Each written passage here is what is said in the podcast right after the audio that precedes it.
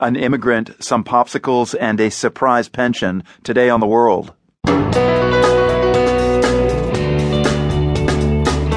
I'm Marco Werman. An elderly Mexican American street vendor in Chicago had no plans for retirement.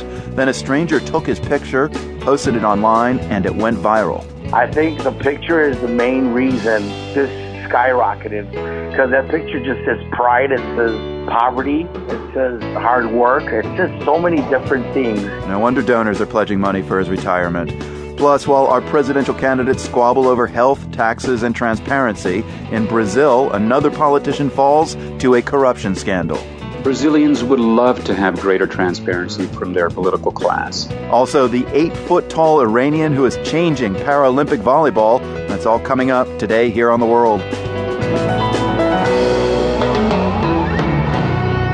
Thank you for being with us. So, Hillary Clinton's health, Donald Trump's taxes, transparency has suddenly become a big issue in this election. What aren't the candidates telling us? How much should we know about the individuals vying to lead the country? Critical questions as millions of American voters head to the polls in a few weeks' time. In a few minutes, we'll get a French perspective on politicians and transparency, but we want to start you off by asking a different question. What can a single person do to create change? For this story, you need to know that in Mexico, popsicles are called paletas. Stick with me here. And if you've ever visited Chicago in warm weather and wandered down 26th Street, you might have encountered Fidencio Sanchez. The 89 year old is known there as the Paleta Man. He's been selling popsicles for more than 20 years in his neighborhood called Little Village. A few days ago, Joel Cervantes was driving down 26th Street, where he was born and raised, and he saw Fidencio and his cart. Cervantes snapped a picture.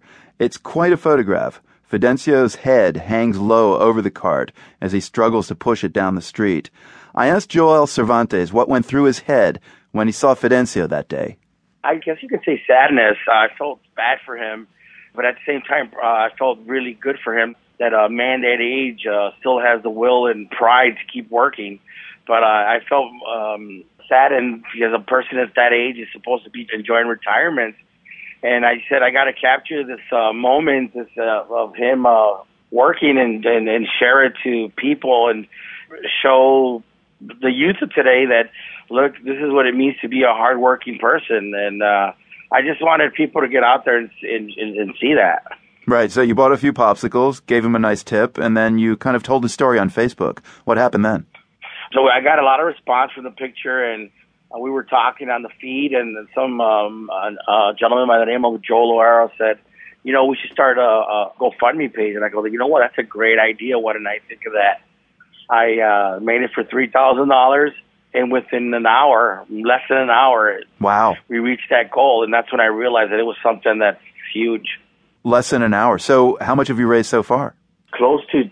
Let me see here. We got two hundred and seventy-two thousand dollars. Wow, that's fantastic.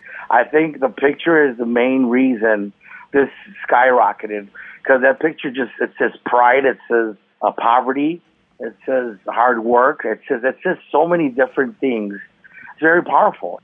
I gather a lot of the people who contributed shared memories of Fidencio. What, what kind of things did you learn about him?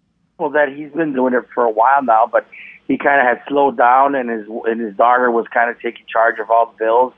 Uh, her daughter, his daughter, just died recently this this year, and he had to pick back up and uh, do the paleta thing again. Yeah, I mean, I gather that uh, very distressing to have their child die before they did, and I guess that meant they had to work even harder since they didn't. Yeah, have they didn't even have money to bury her. They didn't have uh, wow. money for the funeral costs or anything earlier this year. So, is Fidencio still out on 26th Street selling popsicles, or is he ready to permanently park his paleta cart? Well, he he said he he enjoys it. He said he gives him a sense of purpose.